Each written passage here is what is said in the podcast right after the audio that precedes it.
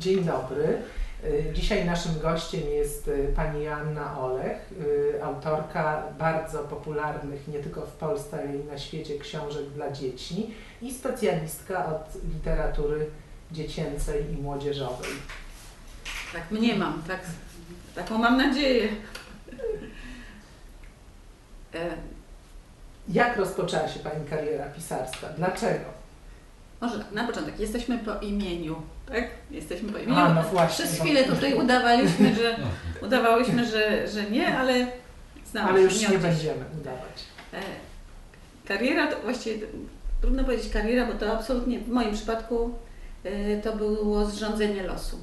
Mianowicie ja, e, kiedy moje dzieci były małe, szukałam rozpaczliwie jakiegoś sposobu na dorobienie do, mojej zawodowej garzy i, i wtedy udałam się do czasopisma Świat Młodych, ono już nie istnieje i tam zdeklarowałam się, że mogę robić ilustracje, ilustracje do działu mody. I rzeczywiście takie ilustracje robiłam, potem mnie poproszono, żeby do tych ilustracji jakiś komentarz dopisać, a potem jak już tam się okrzepłam jakby w tym, w tym y, czasopiśmie, poproszono mnie, żebym pisała historyjkę o mojej rodzinie. I ta historyjka ukazywała się w odcinkach. Te odcinki ukazywały się przez cały rok.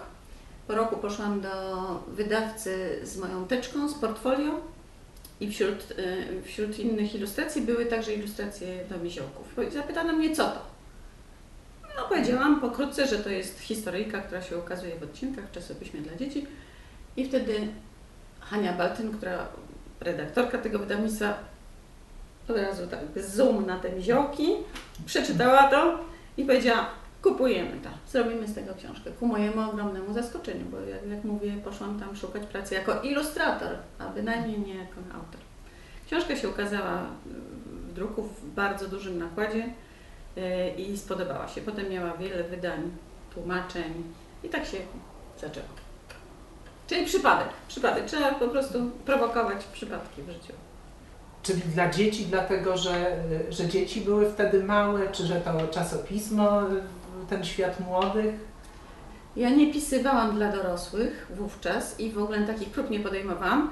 I do dzisiaj uważam, że y, nie najlepiej mi to wychodzi, pisanie dla dorosłych. To znaczy, kiedy patrzę na moich przyjaciół, pisarzy dziecięcych, to wszyscy oni mają pewną taką cechę wspólną, taki wspólny mianownik. I to jest rodzaj, jak ktoś nieżyczliwy to nazwałby to infantylizmem.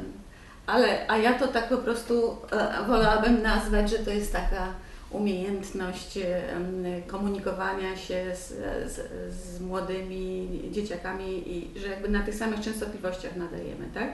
To moje koleżanki pisarki to wszystkie są dosyć niefrasobliwe, e, e, noszą kolczyki z czereśni albo sobie brwi czernią węgielkiem i generalnie są to takie ekscentryczne, troszkę nawiedzone e, takie czarownice, więc ta, trzeba należeć do kategorii czarownic, która się dobrze komunikuje z dziećmi. Czyli jak trzeba pisać, żeby dzieci chciały to czytać, tak? Prosto, prosto. Znaczy, wydaje mi się, że tak, pierwszy warunek, jakby ktoś chciał taką listę układać, lista według Olech, pisać prosto. E, To znaczy taka składnia bardzo literacka, zawiła i bardzo trudny język jest tym czynnikiem, który natychmiast dziecko jakby zniechęca. I, I w ten sposób jakby eliminujemy od razu jakąś znaczną część tego czytelniczego rynku, tak? E, I też prosto eksplikować, wyrażać swoje emocje według mnie w książkach, bo jakby tu jest pies pogrzebany. Poza tym e, bardzo się wystrzegać moralizowania. Ja, się, ja tego pilnuję, jakby mam taką diodę, niewidzialną diodę w głowie, która mi się zapala i ilekroć próbuje być taka mentorska albo, e, albo e, taka mm, protekcjonalna w stosunku do dzieci, to ta dioda dim, dim, dim, zaczyna się palić. Także no teraz też się trochę mądrze, prawda? Dziecko by tego nie zniosło. Ale czy dlatego dzieci nie chcą, między innymi dlatego, y, czytać książek y, ukochanych, na przykład mojego dzieciństwa, czy niezbyt chętnie je czytają, bo one właśnie mają duży ładunek tego Tak. moralizowania? Myślę, że tak, że jak ja myślę o lekturach mojego dzieciństwa, nawet tych, które, które na mnie zrobiły wrażenie, na przykład Serce Amicisa, tak? nad którym wszyscy, moja generacja szlochała po prostu jak bobry, wszyscy płakaliśmy. No jest tam a, w tych książkach mojej generacji ten ładunek, jakby tego, ten pakiet, ta, ta, ta zawartość tego morału jest stale obecna i bardzo, bardzo widoczna. I szkoła coś takiego zrobiła dzieciom, w moim mniemaniu, że one mają alergię na, mora, na moralizowanie, tak? I że, że trzeba się bardzo tego wystrzegać, żeby nie przybierać takich pus.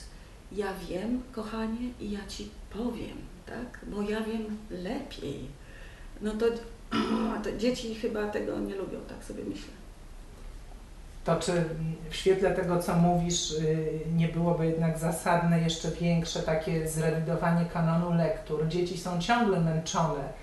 Y, mam córkę w piątej klasie i widzę, co ona czyta sama z siebie, a co musi czytać w szkole, tak? Jeszcze jest dosyć pilna, więc czyta to, co tam szkoła, mm, to czego szkoła od niej wymaga, ale robi to z dużą niechęcią i bardzo otwarcie mówi o tym. Y, nawet mówią w szkole, mówią pani na lekcjach, dlaczego te książki mi się nie podobają, dlaczego nie chcą czytać, jak oni mają być zachęceni do czytania, ci, którzy powiedzmy nie wyniosą y, tego z domu, tak? Szkoła ich nie zachęci, serwując im. y, No niestety te- szkoła nie tylko nie zachęca, ale też po prostu wykształca w dzieciach bardzo silny taki odruch niechęci do czytania.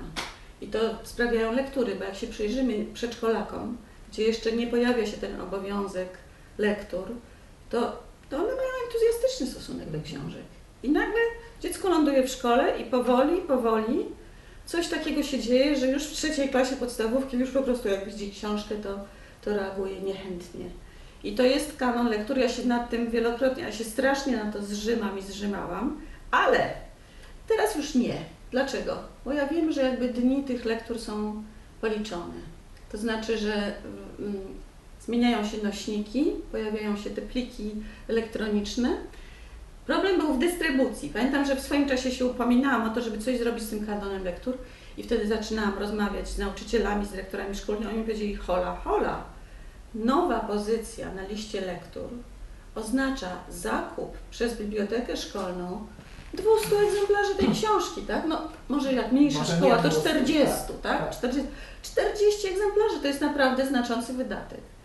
E, Mało tego, te książki muszą być dostępne, więc te nakłady muszą być niebagatelne i tak. To jest taka logistycznie bardzo trudna operacja.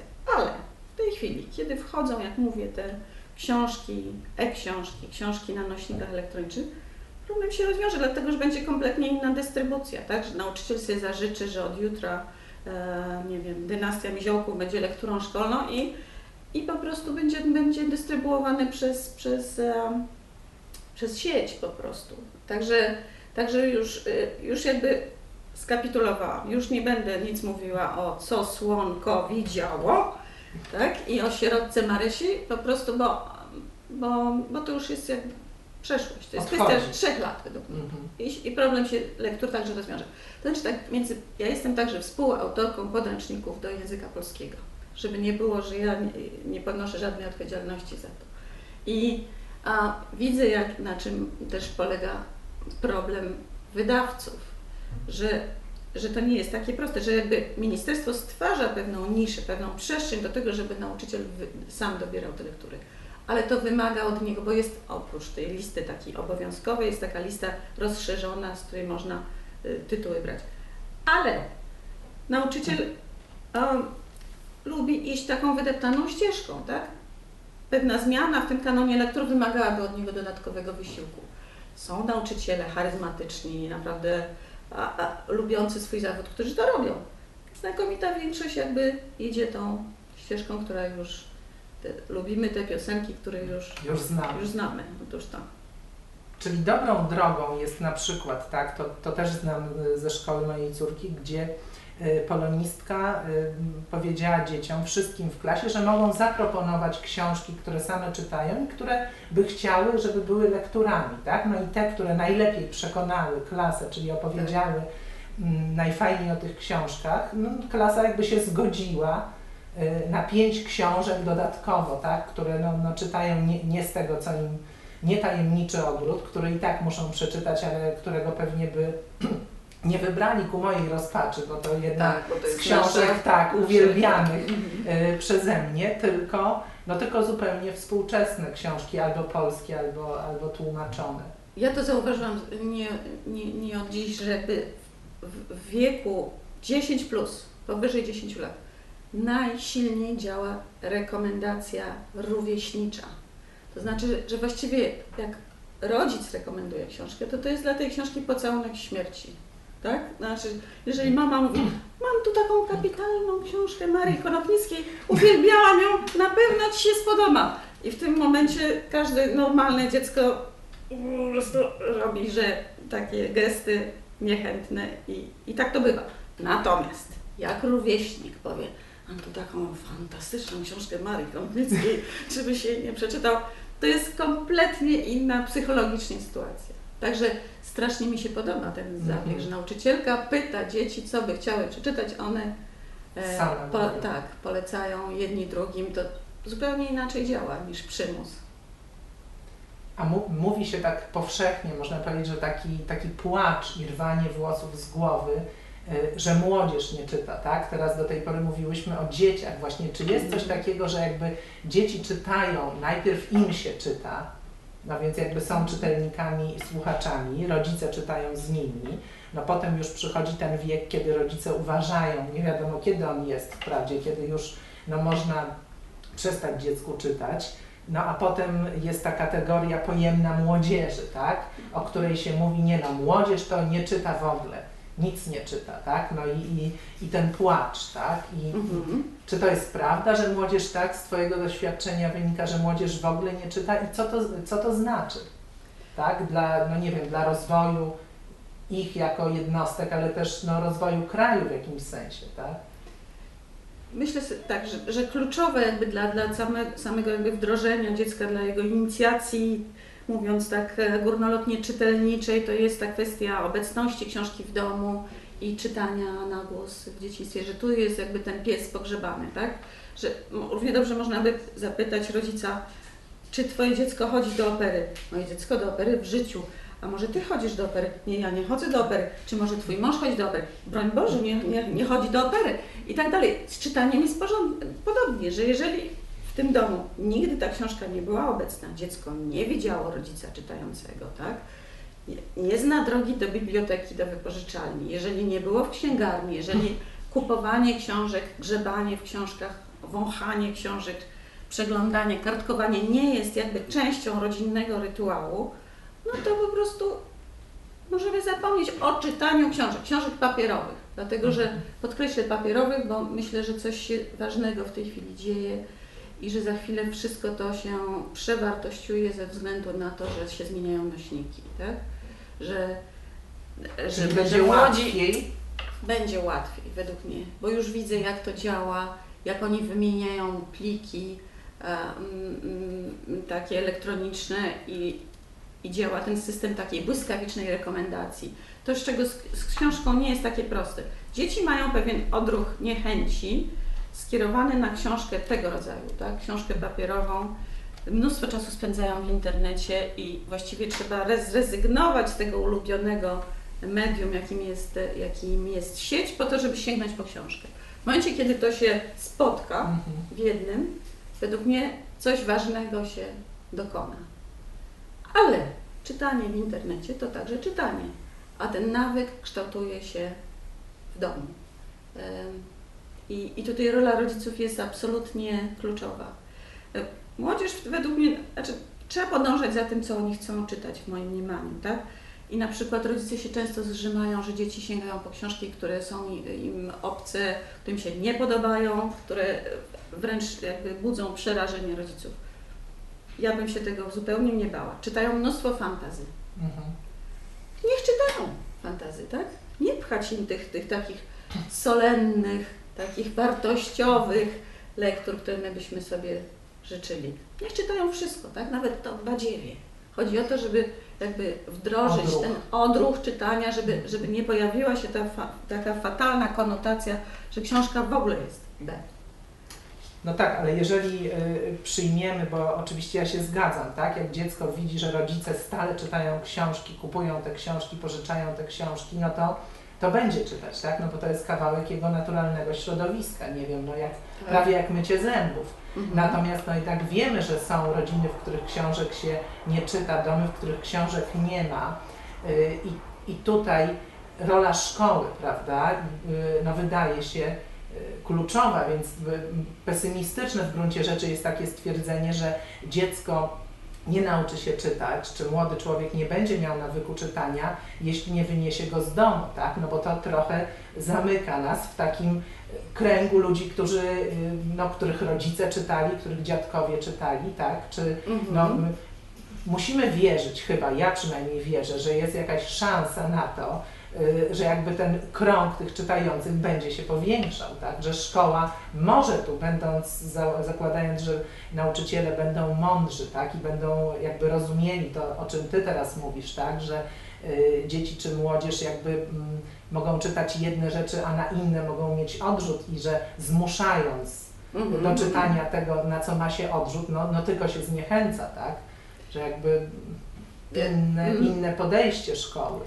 Szczerze mówiąc, znaczy powiem teraz coś niepopularnego, bo ja powinnam jak niepodległości jakby bronić takiej e, nadziei, że e, ci, którzy wychodzą z domów nieczytających, e, że, że jest jakiś magiczny myk, który sprawi, że zaczną czytać. Otóż wydaje mi się, że nie zaczną, tak? I widzę, że jest jakby ogromna kategoria ludzi, którzy mają wyższe wykształcenie, no powiedzmy takich, nazwijmy ich technokratami, tak?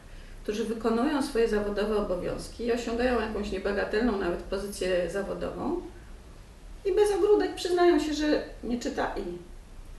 Tyle tylko, że w pewnym sensie, z mojego punktu widzenia, oni są upośledzeni, że jakiejś części jakby, mm, a, że coś strasznie ważnego im umyka.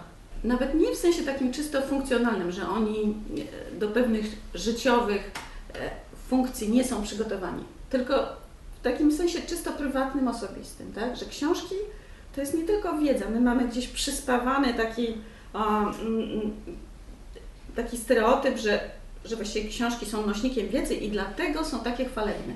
Ale książki załatwiają też mnóstwo innych kłopotów. Na przykład, jeżeli w rodzinie coś szwankuje, tak? Małżonkowie się nie dogadują, a pojawiają się kłopoty ze zdrowiem bliskich, tak? Jakiekolwiek okoliczności życiowe, które nas jakby wytarmoszą, przeczołgają, to człowiek, który ma nawyk czytania, to znajduje mnóstwo otuchy i, i pomocy, czytając, że, że to czytanie, że świat literatury, tej fikcji literackiej jest po prostu, to jest cały obszar, to jest taki magiczny pokój, tak, który rozwiązuje mnóstwo naszych problemów, tak. Ja, jak mam kłopot, oczywiście czysto funkcjonalnie, nie umiem upiec szarlotki, sięgam po, po książkę kucharską, tak, ale także w każdej sytuacji kryzysu, zwątpienia, depresji i tak, które nam się wszystkim przydarzają, sięgam po książki i to jest moja ucieczka. To jest ten magiczny pokój. Zatrzaskuję za sobą drzwi i po prostu jestem uratowana na chwilę. Że my um, też w naszych rodzicielskich strategiach kompletnie jakby pomijamy ten aspekt czytania. Że to jest nie tylko dla zabijania czasu, że w przychodni u dentysty po prostu, żeby nie nudzić się, to, to sobie przekartkujemy książkę, tak? To nie tylko to, tylko że to jest po prostu ogromny obszar życia, który jest strasznie ważny. Kto tego nigdy nie dotknął, jest inwalidą w pewnym sensie, tak? O, znaczy on będzie, jak mówię, funkcjonował, będzie wszystko, będzie, zostanie politykiem, będzie posłem, ale będzie inwalidą. Bo czego książki uczą? Każda książka to jest w pewnym sensie taka symulacja życia, jakiegoś losu, tak? Czyli my, nie wychodząc z domu, nie podejmując żadnego wysiłku jakby takiego czysto fizycznego, komunikujemy się z czyimiś emocjami, e, studiujemy jakieś przedziwne życiorysy, cały czas jakby nasz system wartości, oceny zostaje wystawiony na próbę i jest bezustannie bum, bum, bum, bum, bum, boksowany, tak? I musimy weryfikować nasze stereotypy, nasze nawyki i tak dalej. Czyli ten, kto czyta, jest bardziej elastyczny. To jest jeszcze jedna, jeden pożytek z czytania, że z jednej strony książki są ratunkiem przed opresją życia, z drugiej ten, kto czyta, jest bardziej elastyczny, jest bardziej empatyczny, jest bardziej czuły na potrzeby, na, na emocje, rozterki innych ludzi. Jeżeli tego nie masz, to jesteś cyborgiem. No, robisz swoje, wykonujesz obowiązki, e, ale jesteś cyborgiem. Czyli w świetle tego, co mówisz, czytanie tak naprawdę jest poznawaniem życia, tak? Możemy nie wychodząc w jakimś sensie, tak? Nie wychodząc z domu, nie mając na, na przykład mieszkając no, w odosobnieniu, tak? Czy tam, gdzie nie ma takiej sieci gęstej kontaktów, tak? Nie jest łatwo spotykać się z ludźmi i z nimi przeżywać, tak? No możemy jakby wejść tak naprawdę w wiele różnych żyć czy sytuacji i wyrabiać w sobie na przykład to, co mówisz, no empatię, tak? Czy takie umiejętności w gruncie rzeczy indywidualne też, y, które potem w społecznym życiu, tak? No. Procentują. Znaczy paradoks polega na tym, że o, o takich molach książkowych mówi się, że to są odludki. Mhm. Ale w gruncie rzeczy, w moim mniemaniu, to oni cały czas się konfrontują z cudzym punktem widzenia. Bo pisarz jest jakby nosicielem tych, tych wartości, które czasami są nam obce albo dla nas egzotyczne i tak dalej. Czyli czytając jakby cały czas ten nasz światopogląd, tak, jeśli przyjąć, że to jest jakaś taka geometryczna bryła, on jest taki na różne sposoby modelowany. I, I to jest zresztą, co mnie tak utwierdza w takim głębokim przekonaniu, tak, że, y, że ja czasami sobie tak pochlebiam, że jak wchodzę w taki bardzo powierzchowny kontakt z kimś, to że spośród tych ludzi rozpoznaję tych, którzy czytają i tych, którzy nie czytają. A, ja na przykład przez wiele lat y, y, ym, pracowałam też pisząc teksty o wnętrzach, jako że skończyłam Akademię Sztuk Pięknych, to poniekąd są pokrewne dziedziny, więc pisałam o wnętrzach ludzi. Y, I prowadziłam z nimi rozmowy. I to były oczywiście niesłychanie efektowne wnętrza, bo tylko o takich te kolorowe czasopisma chcą pisać. Więc pojawiłam się w takim domu, gdzie było wszystko tip-top, po prostu bardzo drogi wystrój i patrzyłam, ile jest książek. Po prostu miałam taki okropny odruch, tak? Że patrzyłam, są książki czy nie ma książek, tak?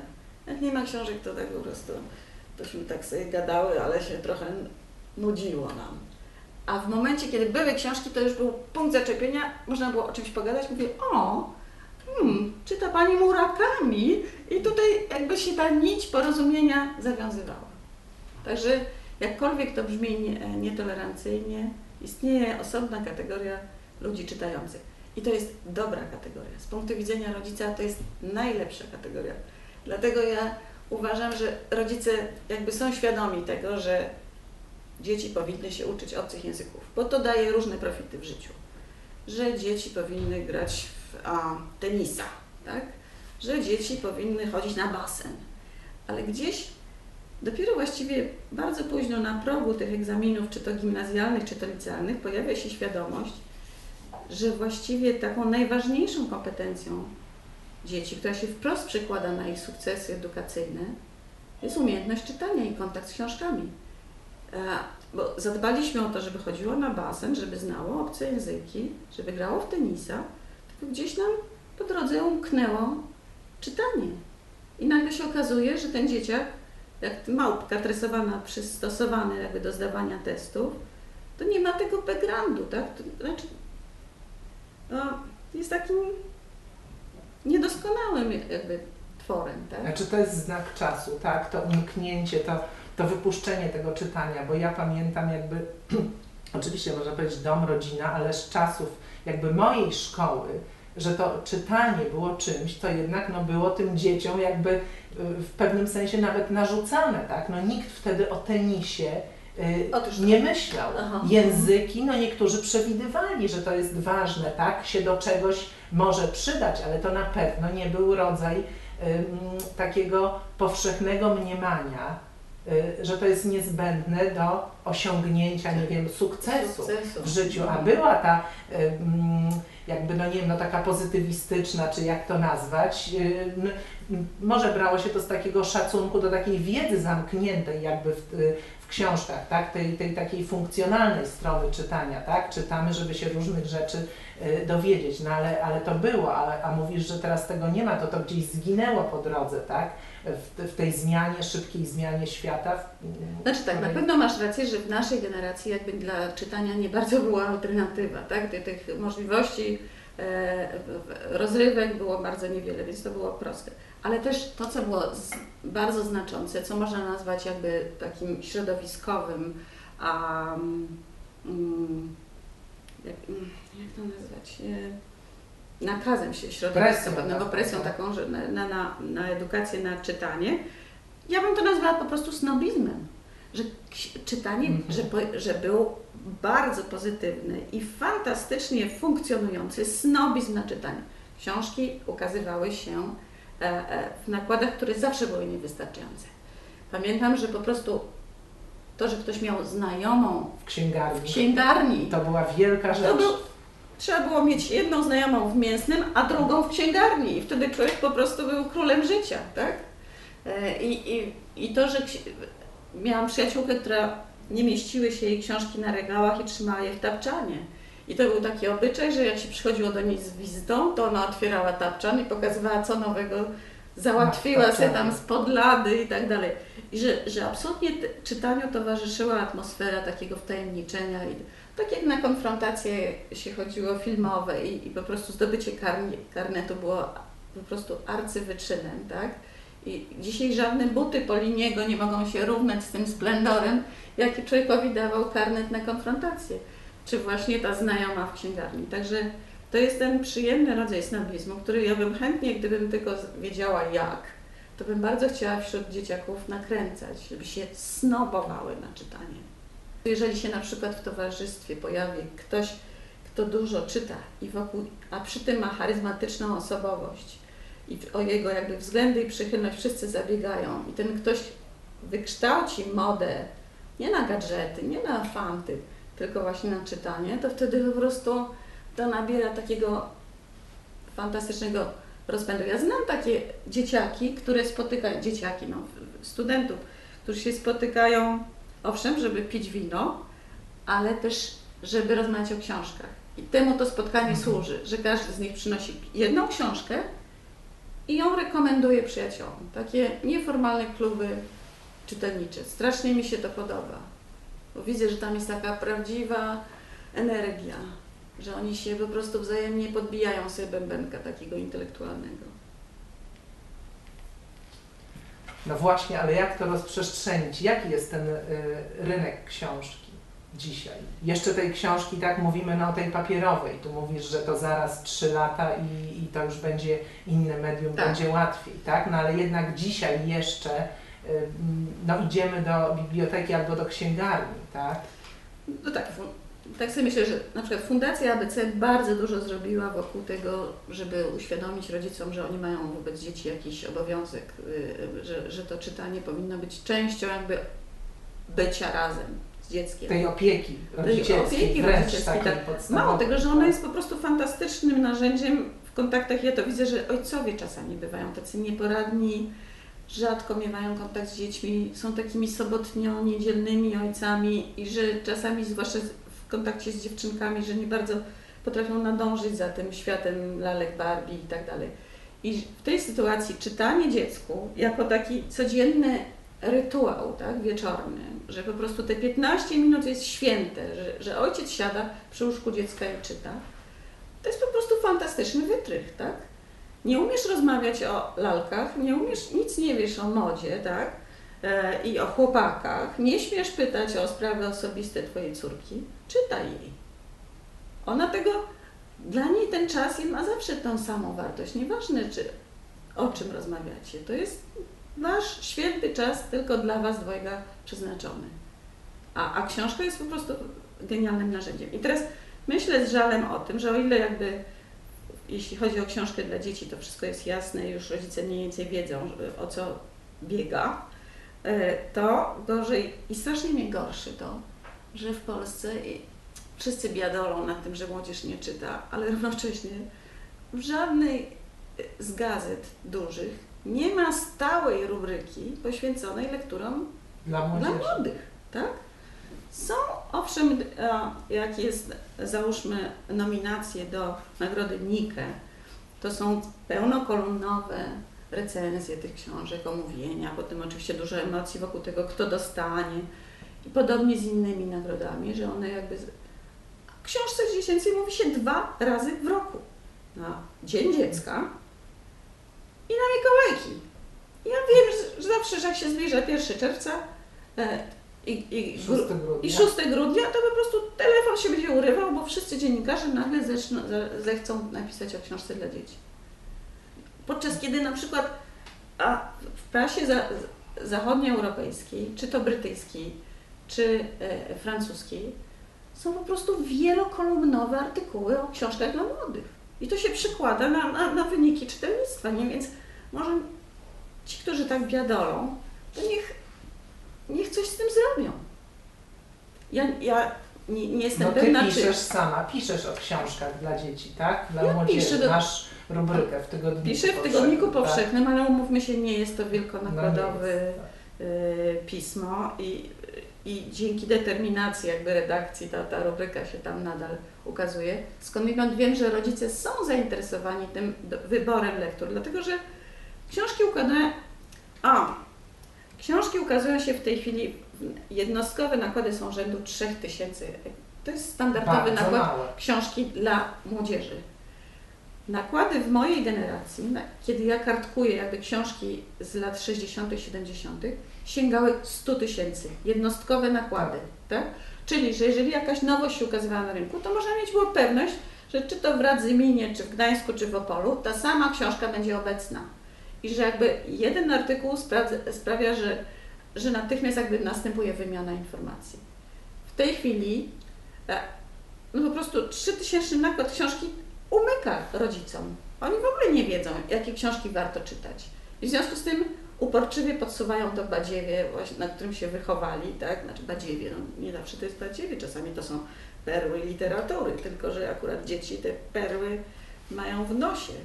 Y, y, Więc y, rodzice są bezradni. I często moi przyjaciele zwracają się do mnie, żebym taką ułożyła listę bestsellerów i to działa, tak?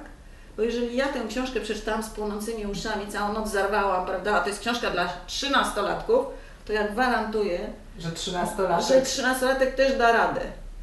E, Że ta książka ma w sobie taki potencjał i jest ich niewiele, trzeba o nich wiedzieć. Prasa nie pomoże, telewizja tym bardziej nie. Więc na Boga, no gdzie ta wymiana Poczta pantoflowa. Poczta pantoflowa. Czyli nie ma tego rynku tak naprawdę, tak? No bo książki wychodzą, ale w momencie, kiedy się o nich nie pisze wystarczająco dużo, y, to tak jak mówisz, ich nie ma, tak? No, dla mnie po prostu gorszy mnie ta hipokryzja, tak? Wszyscy biadolą, że, że młodzi nie czytają. No to na początek niech oddadzą taki słupek, tak, w swojej codziennej gazecie, na to, żeby tam się ukazywały recenzje książek dla młodzieży, a nie tylko dla dorosłych, tak? Zwłaszcza, że ta młodzież zaraz będzie dorosła. Otóż I, to, no. no. Jak teraz nie czyta, to szansa, że będzie czytać za 10 lat jest mniejsza, tak? No, mm, sama powiedziałaś, dzie- dzieciństwo, tak? Jest ten, rodzice już wiedzą, y, że mają dzieciom czytać, tak? I robią to, ale właśnie chciałam jeszcze do tego wrócić. W pewnym momencie to się urywa, tak? No ja wychodzę z założenia, że nigdy nie jest za późno, żeby z dzieckiem na głos czytać, tak? Że, że to jakby no, no nie ma tej granicy, tak? Mm, Że piętnastolatek też może y, z przyjemnością i że książka musi być trochę y, i dla rodzica, i dla dziecka, tak? Żeby to też nie miało takiego y, waloru no, przymusu, tak? Czegoś sztucznego. Muszę się przyznać, że ja sama jakby e, takiego olśnienia, e, e, coś takiego się wydarzyło dzięki Fundacji ABC, która propagowała to czy, głośne czytanie dziecku. Mianowicie któregoś dnia jakby szybko e, oswoiłam się z tym, że owszem, rodzice powinni czytać dziecku codziennie, ale nowością było dla mnie to, że tam była mowa o tym, że nie ma tej granicy wieku, tak? Bo ja sądziłam, że czytać należy dziecku tak długo, dopóki ono Nie nie, nauczy się czytać. I ku swojemu zaskoczeniu pomyślałam, a właściwie czemu, czemu nie mamy odwrócić tego porządku, tak? I czytałam, przyznam, moja córka dzisiaj jest na pierwszym roku studiów, najmłodsza, czytałam jej, kiedy miała lat 16, czyli była w szkole średniej, bośmy obie lubiły ten obyczaj. Jest pewna niewiadoma w związku z tym, że się zmieniają media. I ja też nie znam odpowiedzi na to pytanie. Widzę, jak moje dzieci zupełnie inaczej funkcjonują w kulturze, to znaczy przez internet, przez sposób, jaki one absorbują informacje ze świata, że one dostają takie malutkie porcje, że o ile byśmy dostawali takie pełnowartościowe posiłki intelektualne, tak? Zupa drugiej deser, tak? Po prostu taki pełny a, a dieta zrównoważona. To one dostają takie małe pigułki, jak dla kosmonauty, tak? Takie malutkie, pojemne pigułki. Ale na przykład córka, która studiuje architekturę, ona obejrzała w życiu tyle obrazów Dzięki związanych z architekturą, tak? On, tyle realizacji architektonicznych na całym świecie, których ja przez cały czas moich studiów, które były długie i bolesne, nie, nie byłam w stanie tyle zaabsorbować. Czyli, że czy to jest pożytek, czy to jest, czy to jest defekt, czy jak to nazwać? No, oni zupełnie inaczej z, z kulturą obcują. Oni znają mnóstwo rzeczy po łebkach, tak? Znaczy ten ich chlebek jest tak cienko posmarowany. Masełka jest tyle samo, tylko po prostu Ale jest bardzo no, i powierzchni, tak, ale kromka jest po prostu ogromna. I teraz jak to się przełoży jakby na ich e, kompetencje, jak to nazwać, nie tylko intelektualne, ale także w ogóle Na funkcjonowanie, Funkcjonowanie prawda? w kulturze, W tak? społeczeństwie też. Społeczeństwie. W rzeczy i to, jak będzie to życie przez nich kształtowane wyglądało, tak? No, To dla mnie jest niespodzianką. Czy oni są głupsi od nas? Z całą pewnością nie. E, Ale równocześnie łatwo ich zagiąć na tym, że nie wiedzą, kto to Platon albo e, gdzie jest Barcelona, tak? Nie, to, to akurat mo- mogą wiedzieć, tak? Ale z Platonem na pewno nie. E, I tak dalej, i tak dalej. Czyli em, są inni, z całą pewnością. Czyli muszą czytać co innego. Nie, nie możemy im, wracając do początku, nie możemy im wciskać naszych lektur ulubionych. No jakoś możemy im je proponować, pokazywać, rozumiem, tak? Widzę Ale- też, jak się zmienia jakby ten rynek książki, który wyciąga wnioski z tego, że świat się Mhm. zmienia i że na przykład te książki dla młodzieży w tej chwili są poszatkowane na małe porcje, że one funkcjonują tak jak strona internetowa, czyli że są jakieś wytłuszczenia, że ten tekst, ten content, jak, e, nazywając brzydko, jest podzielony na takie małe racje, e, że wizualnie, jakby typograficznie te książki są tak opracowane, żeby można było tak skakać jak zając, jakby, że to, czego dzieci nie lubią, czego się boją, to jest taka po prostu lana kolumna tekstu, taki sążnisty, podręcznikowy tekst małą literą, z małą interlinią, przez który po prostu żaden dziesięciolatek Powieść sprzed 100 lat nie. nie, nie Nie. przebrnie. Nie. Czyli, że musimy inaczej. I teraz jest mnóstwo książek, na przykład ogromny sukces Picture Book. E, e, książki, dla których mam wielki szacunek, to naprawdę przekazują mnóstwo wartościowych treści, a są czymś w pół drogi między powieścią a komiksem. Czyli, że, że mają dużo obrazów, mało treści, co nie znaczy, że ta mało, Mało tekstu, słów, mało słów, nie mało treści. co nie znaczy, że, ten, że, te, że ta treść jest błaha, bo, bo nie jest. Y, tylko po prostu zmieniły się środki perswazji. Czyli nie jest tak źle. Według mnie nie jest. Nie jest. Po- Poza tym my się musimy wyrzec, wydaje mi się, takiego mm, sposobu myślenia, że to my jesteśmy tymi, którzy wiedzą i te małe, głupie dzieci czegoś nauczymy. Że to jednak działa w obie strony. Że trzeba się, mm, że jedną z jakby z kompetencji rodzica jest to, że się potrafi otworzyć też na, na dzieci i uważnie słuchać, co one mają do powiedzenia. One mają absolutnie swoją mądrość, tak? My jesteśmy zupełnie bezradni w tych narzędziach nowych, tak? I często się jakby uciekamy e, do pomocy dzieci, bo sobie nie radzimy z gadżetami elektronicznymi. Ale to nie jest tylko kwestia jakby umiejętności takich czysto funkcjonalnych, obsługiwania pewnych urządzeń. To jest także kwestia pe- pewnej wrażliwości, sposobów, w jaki one są w interakcji ze światem. My powinniśmy się tego od nich też uczyć i mieć pokorę taką, tak? Że to nie jest tak, że my mamy zawsze rację. Relacja dorosły, dziecko to nie jest re- relacja hierarchiczna, to jest po prostu to jest interakcja. No. Bardzo jest trudno po- prostu samemu sobie odebrać ten miły przywilej takiego, co to jakoby wszystko wie lepiej. Ale też nie możemy tak, bo jest też taka postawa y, mm, ten świat jest mi obcy, tak, i nie, nie zrozumiem ich nigdy. Mówią Nigdy. często nauczyciele, tacy powiedzmy, no mający teraz koło pięćdziesiątki i uczący w gimnazjum, tak, sama znam takie osoby, y, nie rozumiem świata moich uczniów. Muszę przestać uczyć, bo nie mogę go zrozumieć, tak, ale czy to nie podejmuję wysiłku w gruncie rzeczy, tak, tkwię w tym swoim świecie jakby dobrze rozpoznanym, y, rozszerzam go w, tak, w swój sposób, tak, Y, No a y, i czuję, i rzeczywiście chyba tak jest, jak ktoś zaczął uczyć 25 lat temu, no świat się zmienił, tak, diametralnie. O nauczaniu wiem niewiele.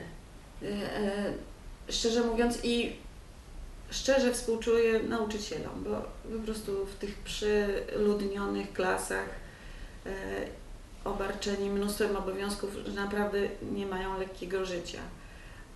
Ale to, co mnie zawsze razi, czy to u nauczycieli, czy po prostu u, u, ludzi dorosłych, e, to, że oni nie potrafią zejść piedestału, tak? Znaczy, że oni gdzieś w ich głowie głęboko zakorzeniona jest ta świadomość, że oni w tej hierarchii są wyżej.